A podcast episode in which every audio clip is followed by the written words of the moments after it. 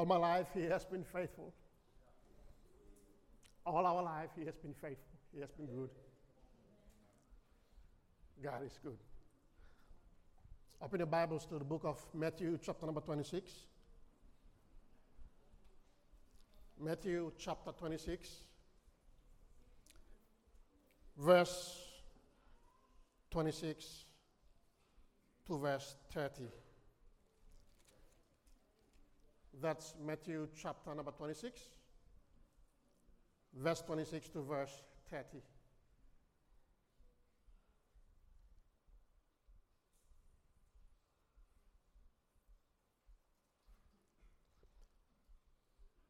And as they were, and as they were eating,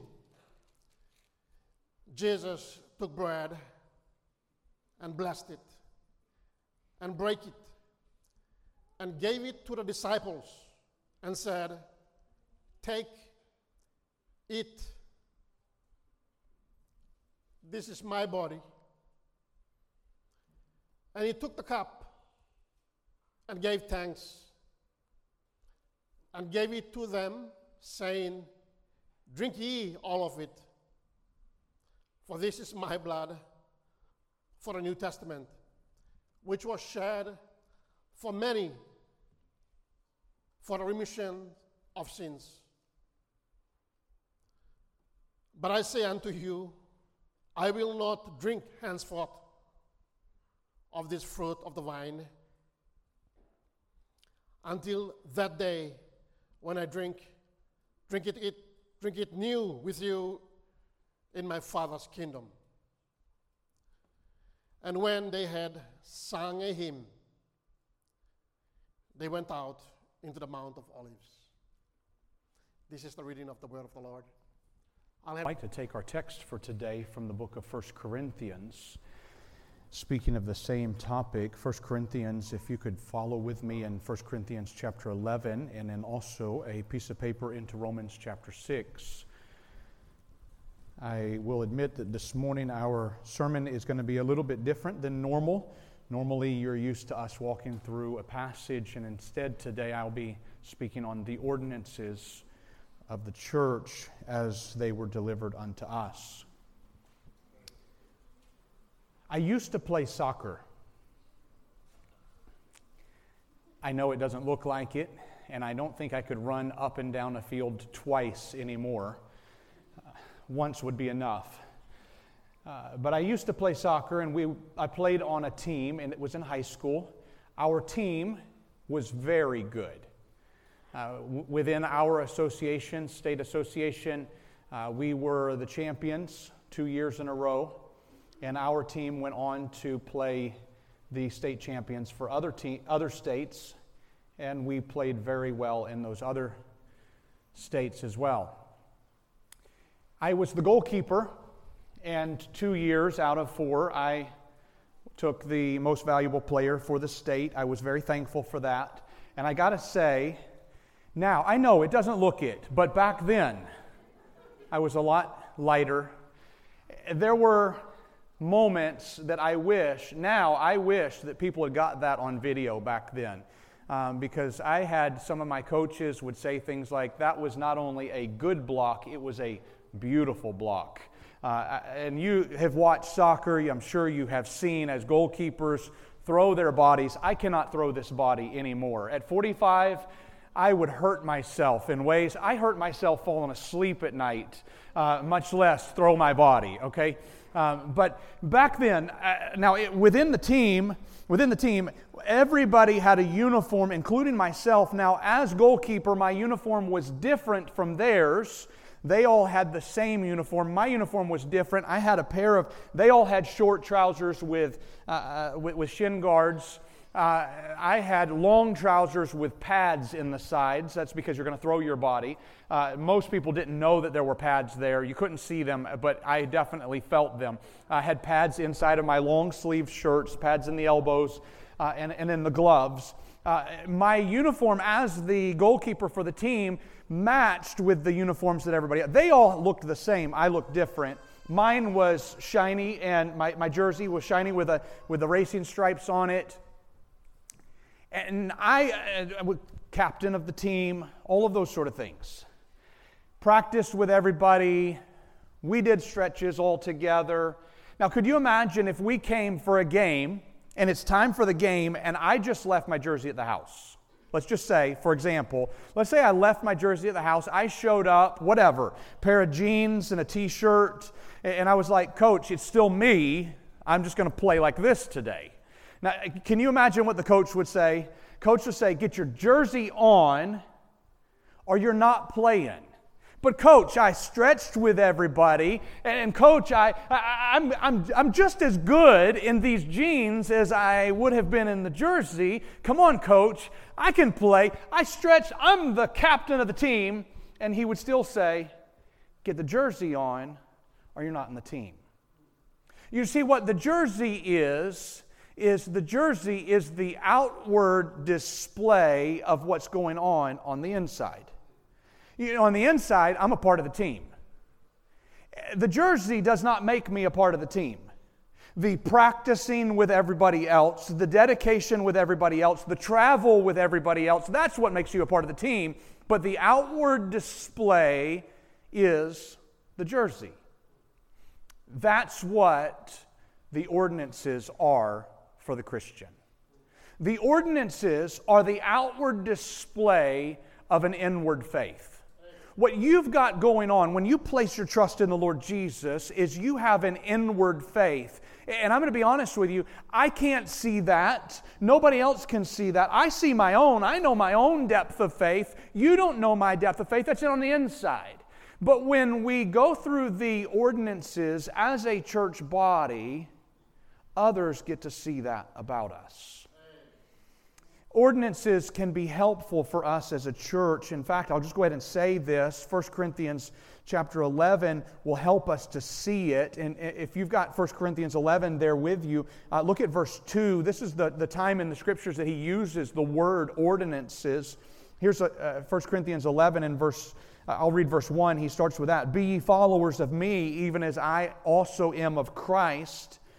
I praise you, brethren, that you remember me in all things and keep the ordinances as I delivered them to you. In other words, Christ gave these ordinances to me, I give them to you. And in this chapter, he actually lists one of them. You can look down to verse 23. The connection here is the phrase, what the Lord gave to me. Uh, and now here it is in verse 23 For I have received of the Lord that which also I delivered unto you that the Lord Jesus, the same night in which he was betrayed, took bread, and we call that communion. And by the way, the phrase communion shows up here in 1 Corinthians 11. It's also called the Lord's table or the Lord's supper. Three different names that are used for it, and so we'll use those interchangeably today. And so we as a church have two ordinances from Scripture. The two ordinances are baptism and the Lord's Supper. And so I plan on walking through those together with you today. Let us see what are these ordinances? Why are they important in our lives? What are they and what are they not? And, and I hope that you'll come away seeing them. I will, by way of introduction, say about the ordinances, they are rooted in the authority of the Scriptures. Uh, and so we don't take from outside traditions and say, well, the church has always done this, therefore we do this. Uh, the scriptures are very clear. We believe, and we say it regularly, that the scriptures are our final authority in all matters of faith and practice. And so, if those other ordinances that some churches practice are not found in scripture, we relegate those to be those traditions of the elders or those things that the church might have done, but yet we don't find it rooted in the scriptures. Christ said something to the Pharisees. He was very clear about this statement. He said to the Pharisees, You've added things on that I never intended. You've heaped burdens on men that they were not created to bear. And so when we say that the ordinances, baptism and the Lord's Supper found in the scriptures, uh, they're rooted in the authority of Scripture, I want us to see that we set aside those other ones that are not rooted in Scripture. Uh, so, also, it reminds us the ordinances serve as a reminder, they remind us of Christ's work on the cross. Both of them. When we have the Lord's Supper and we say, This is his body or this is his blood, we're thinking of his work on the cross for us. Or we talk about baptism and we say, buried with him in baptism and raised to walk in newness of life. We're thinking of his death on the cross and his burial and his resurrection and how we associate with that in our own Christian lives. Again, an outward display of our inward faith.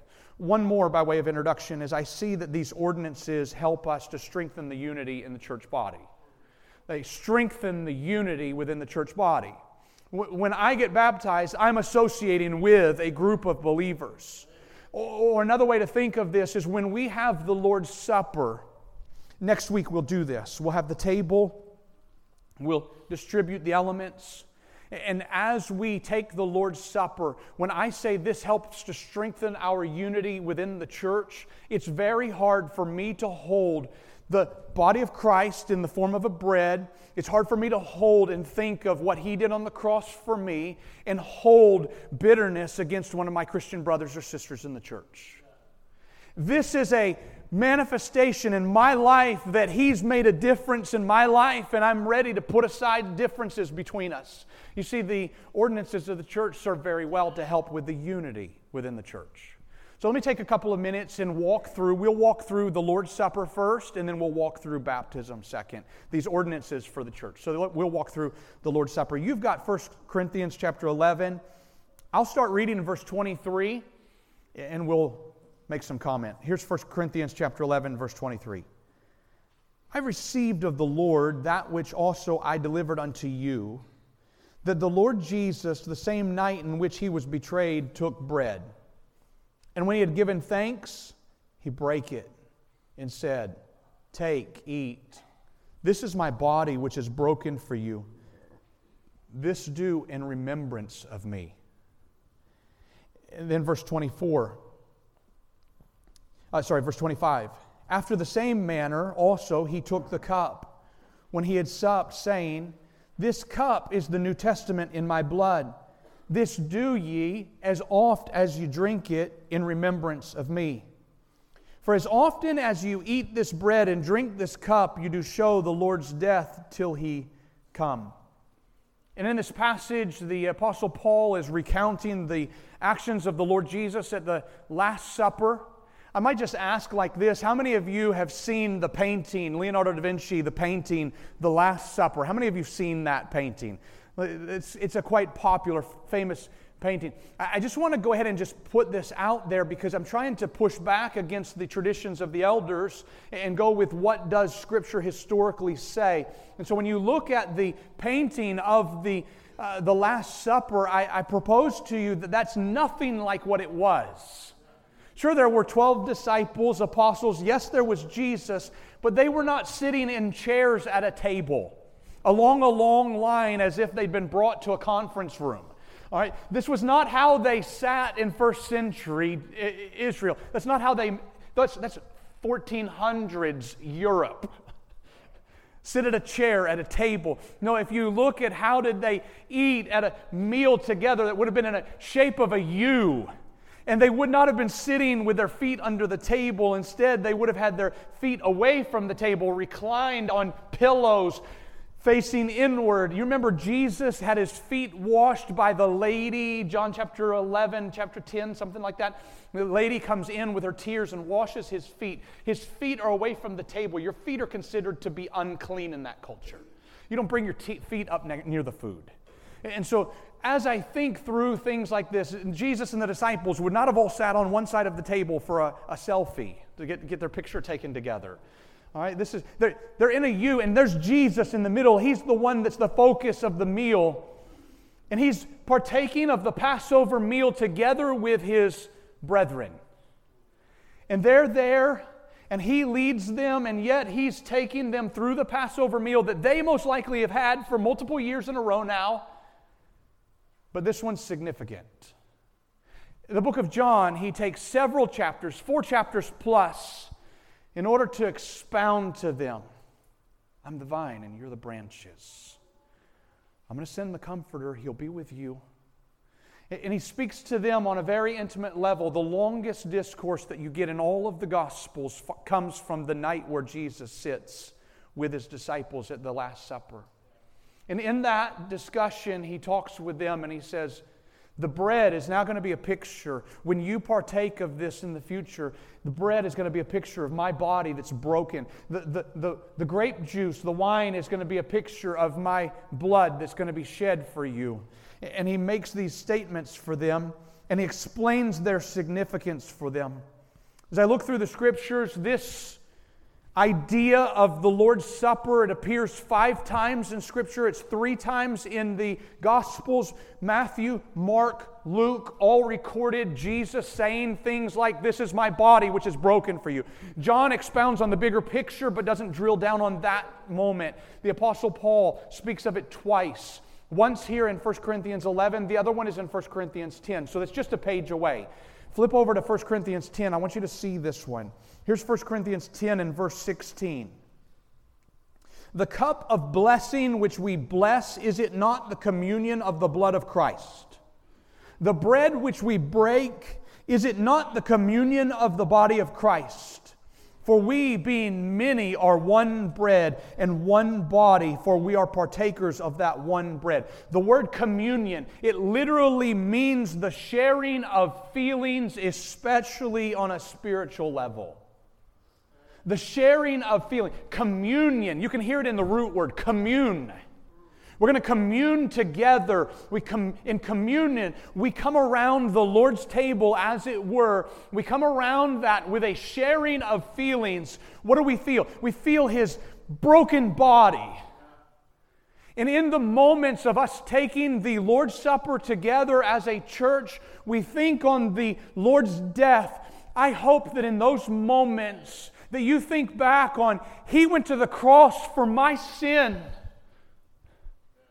That's a moment of deep reflection.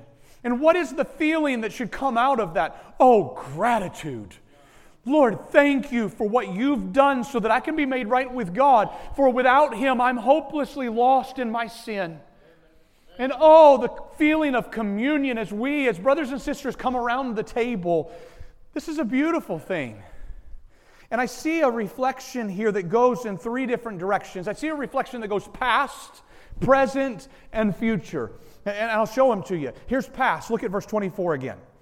When he'd given thanks, he break it and said, Take, eat, this is my body. That's in the past. That's what he's done for us. Or verse 25, this cup is the New Testament in my blood. This do ye as oft as you drink it in remembrance of me. So, both times in the body and in the blood, the bread and the cup, we're remembering him. We're remembering his death, his suffering in my place. And as you have communion, a shared feeling, you'll have a desire to remove sin from your life. Nothing between me and the Savior who took my sin, and nothing between me and my brothers whose sins have been taken. So I reflect into the past, and then I also reflect to the present. So look at verse 27. Wherefore, whosoever shall eat this bread and drink this cup of the Lord unworthily shall be guilty of the body and blood of the Lord. But let a man examine himself, and so let him eat of that bread and drink of that cup. For he that eateth and drinketh unworthily eateth and drinketh damnation to himself, not discerning the Lord's body. For this cause many are weak and sickly among you, and many sleep. How foolish would it be as a believer to say, I'm following Jesus and I'm thankful for his death on the cross? How foolish would it be for me to take that thing that is a picture of his broken body, put that bread between my teeth and crush it? While I hold on to the sin that put him on the cross. That's foolish. And so he says in verses 27 and 28, he says, Be careful, brothers and sisters, when you come to the table. Be careful that you're not taking unworthily. Another way to say that, take a picture of Christ's blood that's spilled, shed for you and I. And we would say that that blood at the foot of the cross would be sacred blood. And how heretical would it be for you with dirty boots to trample that blood? Our sin is what caused that blood to flow from our Savior's side. And so he says, with warning and caution in the present, Verse 27 and 28. Think before you take. Don't hold on to your sin. Push away from that sin. And the command here is don't push away from the table, push away from your sin. I see so often, I see so often this happens as we have brothers and sisters that come for the service and they say, Pastor, today I just can't partake at the table. You know what they're doing? They're pushing away from the table so that they can hold on to their sin. Oh, remember the words that are written for us so clearly. 1 John chapter 1 and verse 8 and 9. If we say we have no sin, we deceive ourselves, and the truth is not in us. But if we confess our sins, he is faithful and just to forgive us our sins and to cleanse us from all unrighteousness. And so, brothers and sisters, as we reflect upon His death on the cross in the present, reflect on it in a way that says, He has forgiven me if I will but confess. I can be made right with Him again. Oh, the Lord's table is profitable for us as we commune on the past, His work, on the present, and then on the future. And I love this one. I believe it's in verse 25. Look at verse 25. Uh, sorry, verse 26. For as often as you eat this bread and drink this cup, you do show the Lord's death till he come. So I see us reflecting on his death past and then what does it do for us present? But then also, I think future, and the future is seen here in verse 26.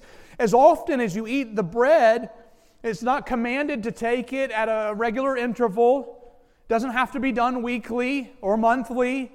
I think if you go to annually, it's a bit too far. We try to do it quarterly. For as often as you do this, you, you do it, you do it what? You do show the Lord's death till he come. And so it's a reminder that He did go to the cross for us, but that His work is not completed yet. He still is going to come back and take us to be with Him forever and ever. I look forward to that day. And so, practically, what does this look like? I don't, as some would, I don't stand here with a wafer and put it in your mouth. But instead, practically speaking, when we take the Lord's Supper, if you've never done this with us before, I would encourage you to think deeply on it this week. As we take the Lord's Supper this next Sunday, the pastoral staff, the deacons will join us, and we will distribute to the body. And the way that that will look is we will pass the bread. It will be in a plate. And the plate will go back and forth just like you're normally seeing. The offering plate goes back and forth. It'll be a different plate. You'll take of that piece of bread, and I would encourage you to hold it. Don't take it right away, hold it. It's not a time to scroll through social media or catch up on your words with friends, but instead it's a time to reflect on what has the Lord done for me with his body. Where am I with Him with my sin? Remembering that you, if in that moment the Lord brings to your mind, oh, there is a sin, commission or omission, that you need to get cleared up with Him, He's just a prayer away. And then you're cleared up with Him, and you're going to partake and you're looking forward to the day that you will be with Him, not just in a picture, but you will be bodily with the Lord. And you partake. We'll do the same with the grape juice as well. We move from this ordinance of the Lord's Supper into an ordinance of baptism. So, if you would come with me over to Romans chapter 6, I'd like to read verses 3 and 4 for you. Romans chapter 6. And as I think of the book of Romans and the layout and the way that the gospel is presented in the first four chapters, then chapter 5 comes into the struggle with sin. Chapter 6, I can find a great hope in that struggle against sin because of the fact that when we are made right with God through salvation, we trust the Lord Jesus, He places us in Christ. This is a beautiful thing for the believer. You're in Christ. If you're a believer today, you're in Christ. And you're associated, Romans chapter 6 tells us, you are associated with the death and the burial and the resurrection of Christ. The picture is laid out here in verses 3 and 4 in baptism. This is our other ordinance for the church. Here's Romans chapter 6 and verse number 3. Know you not that so many of us as were baptized into Jesus Christ were baptized into his death? Therefore, we are buried with him by baptism into death, that like as Christ was raised up from the dead by the glory of the Father, even so we also should walk in newness of life. Again, it's an outward display of our inward faith. So, what is baptism? As an ordinance of the church, baptism is an outward display as you, a believer, having placed your trust in the Lord Jesus Christ, inwardly, on the outside, you are now being baptized to show others, I've put my trust in Christ. It's an outward display of what happened on the inside. This is a truth. It's uh, the word baptism or baptize is transliterated. You might be familiar with the word translated. With 800 languages in our nation, we need to do a lot of translation. A transliteration is like translation, but a little bit different, and I'll explain. you you've seen it, you just maybe don't know the name. Transliteration is when one language has a word and you go to the other language and the word is not there. You don't have a word for it. And so, what you do is you take the word in the one language and you make it as close as possible, and you essentially introduce a word in the other language. Words that we have that would be here's a word in English. I'm going to use pidgin because all of us have, are, are, are there. So, in English, you have the word tree and in pidgin, we have dy.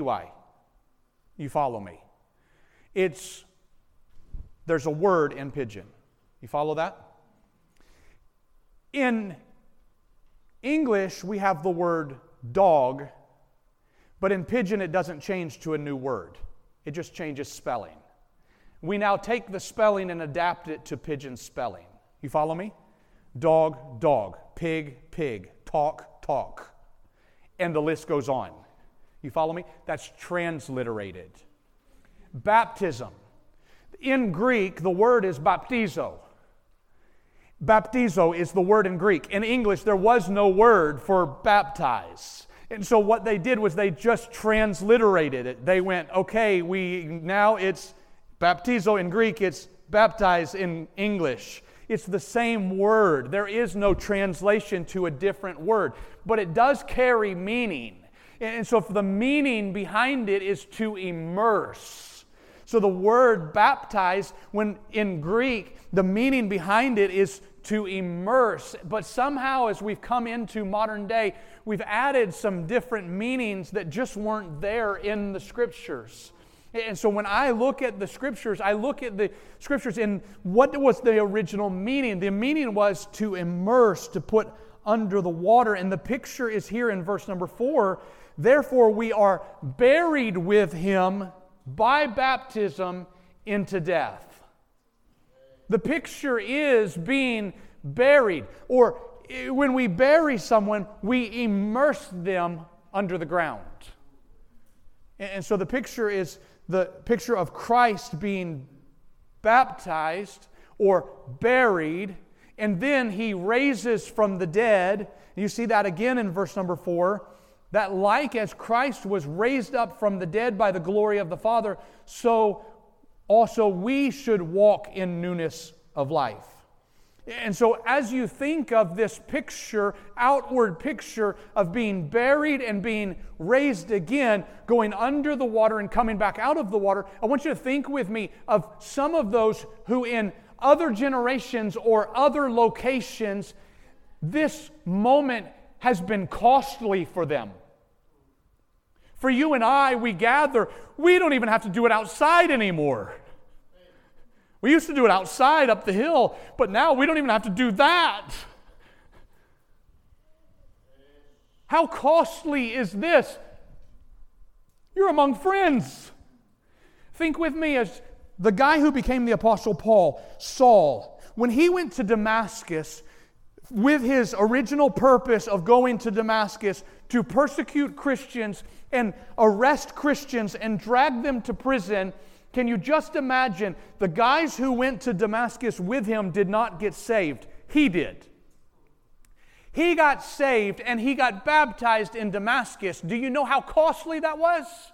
There was no church building with a baptistry, it just didn't exist.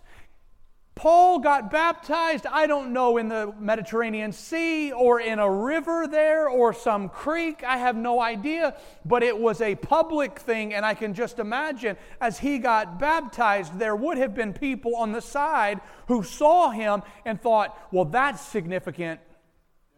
And down throughout history and in other locations around the world today, there are people who publicly make a statement with going under the water that says, I'm being associated with the death, burial, and resurrection of Jesus Christ. Come what may, if I have to carry a persecution, let it be so. And so for you and I, we're gifted with a very easy way, but for others, it's not always been that easy.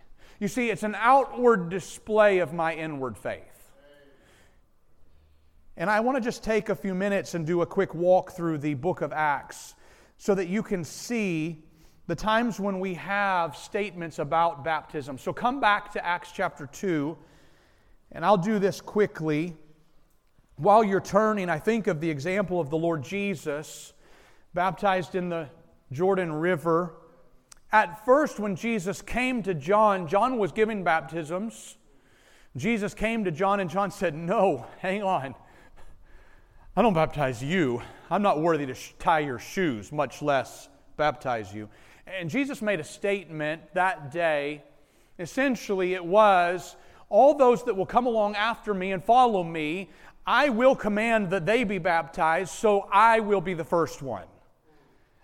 It is commanded that we follow all steps of righteousness. And so Jesus, with that first display, and then before he, wrote, before he ascended up to heaven, his death, burial, and resurrection, his statement, this was Matthew 28, verses 19 and 20 Go ye therefore, teach all nations, baptizing them in the name of the Father, the Son, and the Holy Ghost, teaching them to observe all things whatsoever I have commanded you. And lo, I am with you always, even unto the end of the world. And you see the command coming from the Lord Jesus. He displayed it at the beginning of his ministry, and then at the end of his earthly ministry, he commanded it. And the command is have believers show outwardly that they're believers. That's what we're doing when we get baptized. We're showing other people. I've got a faith going on on the inside, and I want you guys to see it. And so I want to just take a historical run through the book of Acts, and I want you to see a trend here. Watch for the trend. I'll go ahead and give you a clue on what you're supposed to look for. Look for when these people got baptized. Look for when they got baptized. So here's Acts 2 and verse number 41. This is the day of Pentecost, and Peter has just preached. Here's Acts 2 and verse 41. Then they that gladly received his word were baptized. In the same day, there were added unto them about 3,000 souls. These people, 3,000 of them, received the word and then they were baptized. Come over to Acts chapter 8, verse 35. Acts chapter 8 and verse 35 is a different story. The narratives that run through the book of Acts, they are chronological, and uh, yet they can also teach us some things about how God wants to do things. Here's Acts chapter 8 and verse 35. This is the time that Philip the evangelist ran into the Judean desert and he shared the gospel with the Ethiopian eunuch. This is Acts chapter 8 and verse 35. Then Philip opened his mouth and began at the same scripture, that was the book of Isaiah 53, and he preached unto him Jesus. And as they went on their way, they came unto certain water, and the eunuch said, See, here's water. What does hinder me to be baptized? And Philip said, verse 37, If thou believest with all thine heart, thou mayest. And he answered and said, I believe that Jesus Christ is the Son of God. And he commanded the chariot to stand still, and they went down both into the water, both Philip and the eunuch, and he baptized him. You see, the Ethiopian eunuch, he put his trust in the Lord Jesus, and then he got baptized in some pool of water or river that was there along the side of the road. Now, Acts chapter 9 and verse 17. My Bible is just across the page. This is right after Saul got, uh, Saul got saved. The Lord had used a light to knock him off of his donkey on the road to Damascus, and he was blinded in that event. He made his way into Damascus and waited for three days. And now, verse 17. And Ananias went his way, entered into the house, and putting his hands on him, said, uh, Brother Saul, the Lord, even Jesus, that appeared unto thee in the way, thou camest, has sent me, thou mightest receive thy sight and be filled with the Holy Ghost. And immediately there fell from his eyes as it had been scales, and he received his sight forthwith and arose and was baptized. Do you see the theme yet? Do you see this trend? Received the word, trusted Jesus, and then baptized. It doesn't end there. Look at chapter 10 and verse 47. This is Cornelius, the Roman centurion. Amazing story that goes all through chapter 10. Now it comes to the end in chapter 10 and verse 46, the end of verse 46. Uh, then answered Peter, Can any man forbid water that these should not be baptized? In other words, is there a good reason that Gentiles should not get baptized? Because us Jews, we're getting baptized. How about the Gentiles? Is that okay? They have received the Holy Ghost as we have. Verse 48 And he commanded them to be baptized in the name of the Lord, and then they prayed him to tarry certain days. A few chapters before we see baptism again, chapter 16, Acts chapter 16 and verse number 14. This is the time when the Apostle Paul now takes the gospel across from Asia to Europe. This is a lady, first lady, first person in Europe that's recorded as having put her trust in the Lord Jesus. This is in Macedonia. Acts chapter 16 and verse 14. A certain woman named Lydia, a seller of purple of the city of Thyatira, which worshiped God, heard us. I want to just make a point here. Notice she worshiped God, but she has not yet trusted Jesus. Let me let that sink in. It's possible it's possible to believe in God without trusting in Jesus. We made point of this several weeks ago in the book of James. The devils believe in God, but they don't trust Jesus. Here's Lydia. I don't think she was a devil. Here's Lydia. She's worshiped God and she heard us. In her heart, the Lord opened that she attended unto the things which were spoken of Paul. In other words, Paul taught her Jesus saves. And she said, Okay, I trust Jesus. And when she was baptized in her household, she besought us, and then she says, Hey, hang out with me here at my house and stay for a while. We see the same trend. Put her trust in Christ and then gets baptized. Same chapter, down to verse 30. This is Paul and Silas in Philippi. They'd been imprisoned, and the earthquake breaks the prison open. Verse 30. This is the prison keeper. Verse 30, he brought them out and said, Sirs, what must I do to be saved? And they said, Believe on the Lord Jesus Christ, and thou shalt be saved, and thine house. He's not saying if you believe, then your whole house will be saved. It's believe and you'll be saved, and your house can do the same thing believe and be saved. Now, verse 31, and they, uh, verse 32. And they spake unto him the word of the Lord and to all that was in his house. And he took them the same hour of the night and washed their stripes and was baptized, he and all his, straightway. There's two more that I want to show you, but I hope that you're seeing the theme. Over and over through the book of Acts, we see people put their trust in the Lord Jesus, and that's followed with baptism. Here's chapter 18. Look at chapter 18 and verse number 8. Paul is at Corinth here. Beautiful picture of how, the God, how God did, his work in Corinth. Uh, they go, Paul went into Corinth like he did at many other places, and he preached in the synagogue first. And a lot of times people would get saved from the synagogue. These were people who were following the Old Testament law. And then they would find out that Jesus saves, and they don't have to do those things anymore. They can put their trust in Jesus to be made right with God. And not only did these people come to trust the Lord Jesus, but also the guy who was the leader of the synagogue. His name was Crispus. Here's verse 8. And Crispus, the chief ruler of the synagogue, believed on the Lord with all his house. And many of the Corinthians hearing believed and were baptized. You saw it again. Same trend. Now, chapter 19, I think, is one of the most helpful. It's going to be the last one I show you, but I think it's the most helpful. Because these guys had been baptized previously. For those of you that might have question, you might say, Well, I got baptized once, another time, but then I put my trust in Christ. Do I need to get baptized again? You'll notice that the trend that happened all throughout the book of Acts, the trend was these people got saved and then they got baptized. And here is an example of someone who had been baptized, in fact, a whole group of people that had been baptized previously. And now the question is should they get baptized again? I'll go ahead and give you my own personal experience as a young man. I was just a child, and I saw all my friends get baptized, so me too, I went and got baptized. But a good eight, nine years later, the Lord, through the Holy Spirit, did a work in my heart where I realized I needed to put my trust in the Lord Jesus, not in the things that I do. And so I put my trust in the Lord Jesus.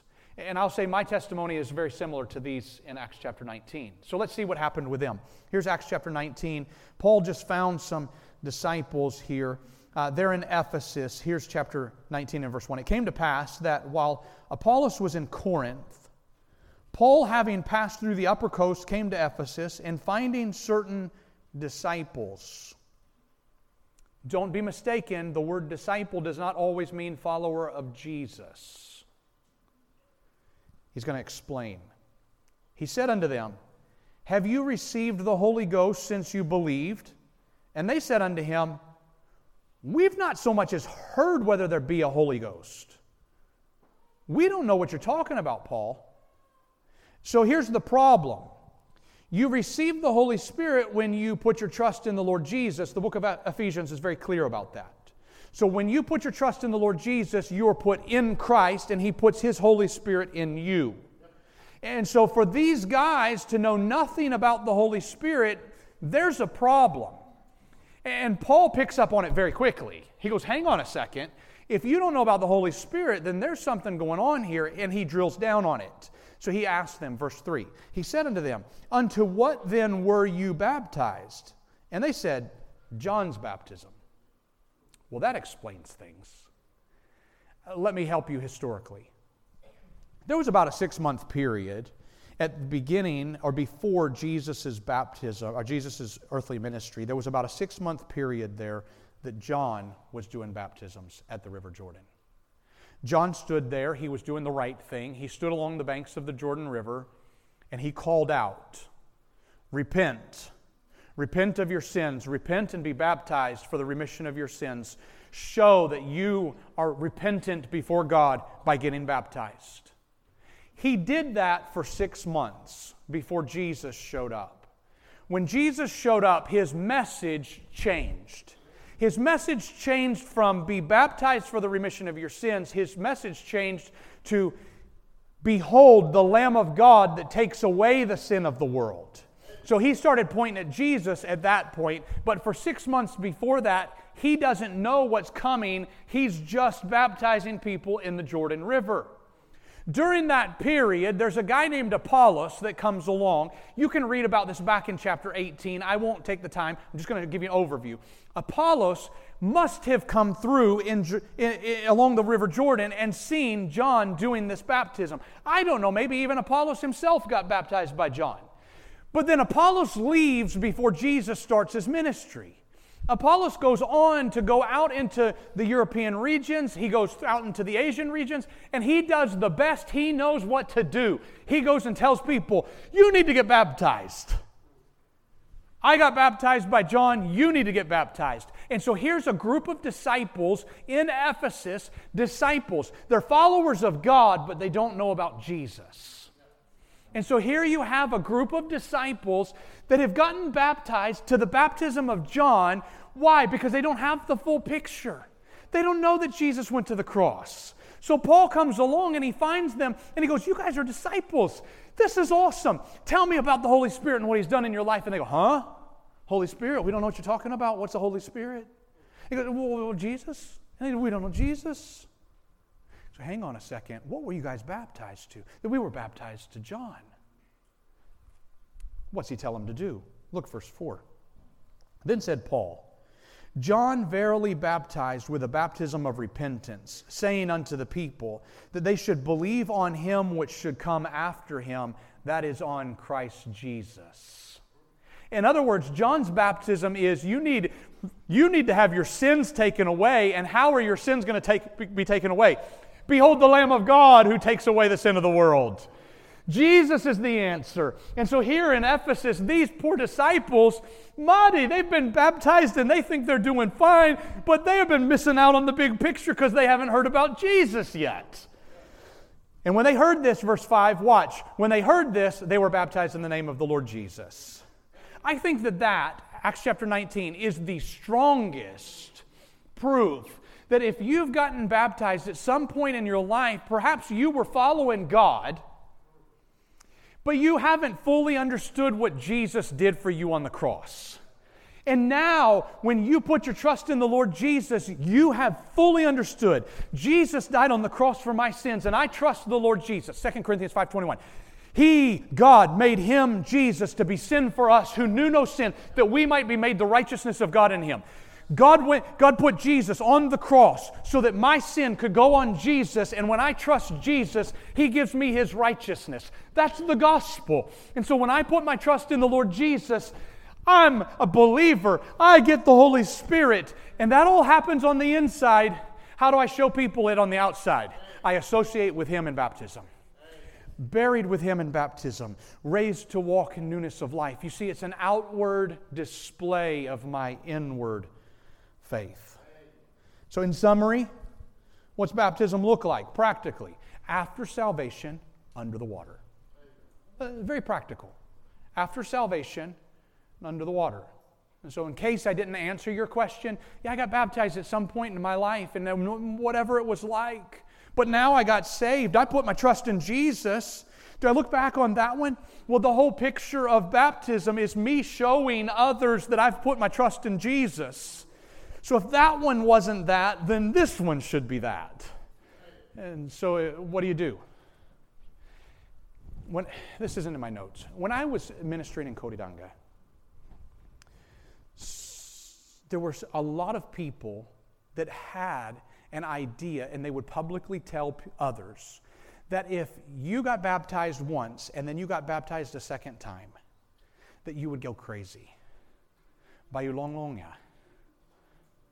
I don't know where they got that, but one of the biggest helps for our church in Coridanga was when I was able to tell them, brothers and sisters, God used my life experience because I got baptized once, and then I got saved, and then I got baptized. Somehow God allowed that in the providence of God in my life to be an example for them. Suddenly, all of those fears just fell off to the side. Can follow Jesus in believer's baptism. I think of these two pictures, the ordinances that God has given us. They're not required for our salvation. That's certainly true. They're not required.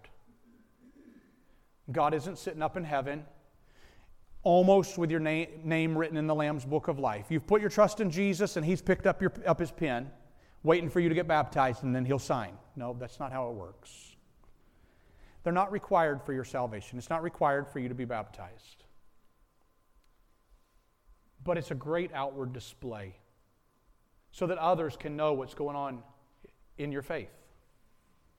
You put your trust in the Lord Jesus. You're welcome to sit on the sidelines of life for the rest of your life. You put your trust in Jesus. I would question whether you really put your trust in Jesus if you're just sitting on the sidelines. But if you wanted people to know, oh, you would follow the commands of our Lord, the ordinances that He's placed for us as a church. Those are outward displays.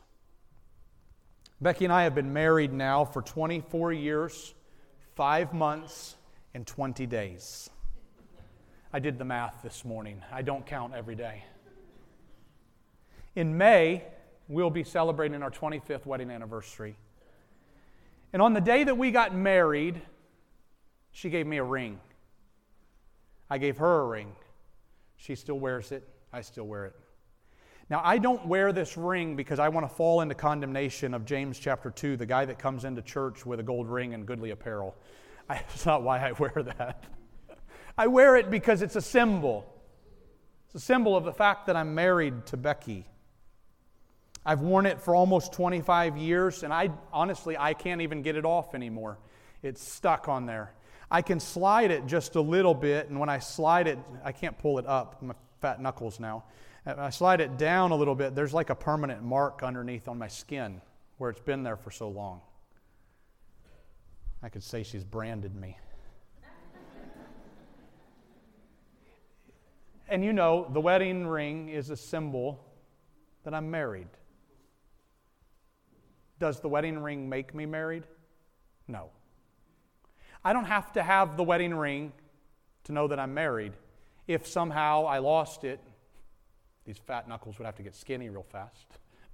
If somehow I lost the ring, we still have a marriage certificate from the state of Kentucky that says we're still married. We still have joint bank accounts. That's another topic for another sermon. There's a lot of things that we still live in the same house, and she still lets me drive her truck. Uh, there's a lot of things that say we're still married. It's just a symbol. And the symbol is an outward display of what's going on in my heart towards this lady, namely, I love her. And the ordinances are that way as well. The ordinances are our way on the outward to display that we love our Savior. Uh, coming back to the ring, marriage is more than just the ring. There's a lot of other ways that people can know that I'm married like I don't flirt with other women. And I make a big deal about being with my wife. I enjoy spending time with her. We talk a lot.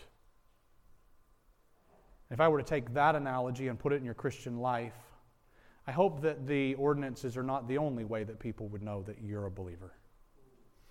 I hope that there would be a lot of other displays in your life, like you like to be around your Savior and you don't flirt with sin. And you like to talk to him a lot. I hope that you've got a lot of outward manifestations, outward displays of your inward faith. And I hope that you love the Lord Jesus in a way that makes you want to fulfill and follow his commands to be baptized and to partake at the Lord's table. So please don't push away from the table. Pull up to the table and embrace our Savior. Heavenly Father, we thank you for the opportunity to spend some time together with a church this morning, walking through the ordinances that you've given us in the scriptures. I hope that they've been clear this morning. I pray that you would help us to be faithful to use these outward displays well. Thank you for giving them to us in your word. I thank you for the body of Christ that you've given us the ability for us to rejoice together with brothers and sisters. For it's in your beautiful name I ask these things. Amen.